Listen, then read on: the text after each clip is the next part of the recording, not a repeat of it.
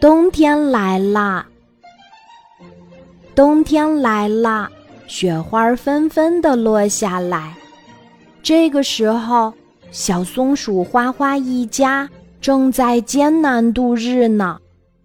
原来，他们夏天的时候出远门了，没有储存粮食，也没有修整房子。寒风一吹，他们冻得直发抖。爸爸，我们该怎么办呢？小松鼠花花问爸爸。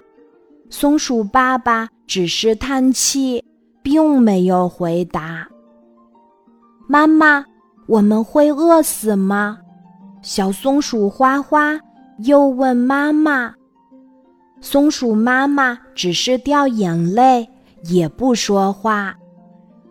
没过多久，小松鼠花花。又冷又饿，实在受不了了。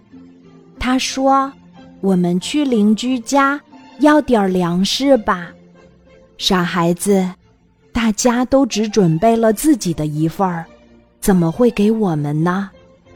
松鼠爸爸说：“但我们可以试一试。”小松鼠花花说：“一天早晨。”小松鼠花花悄悄地出门了。他来到松鼠达达家，希望达达能帮助他们。花花，我一定会帮助你想办法的。达达诚恳地说。小松鼠花花点头离开了。第二天中午，花花听见一阵敲门声，他打开门一瞧。啊！附近住的小伙伴们都顶着寒风来了，他们捧着一小袋粮食，又拿来了些干草。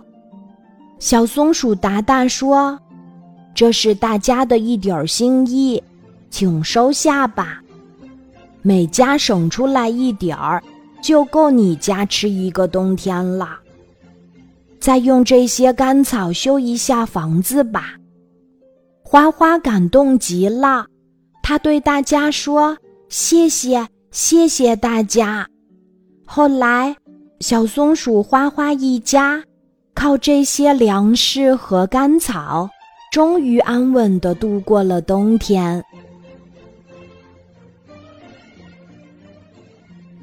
今天的故事就讲到这里，记得在喜马拉雅 APP 搜索“晚安妈妈”。每天晚上八点，我都会在喜马拉雅等你，小宝贝，睡吧，晚安。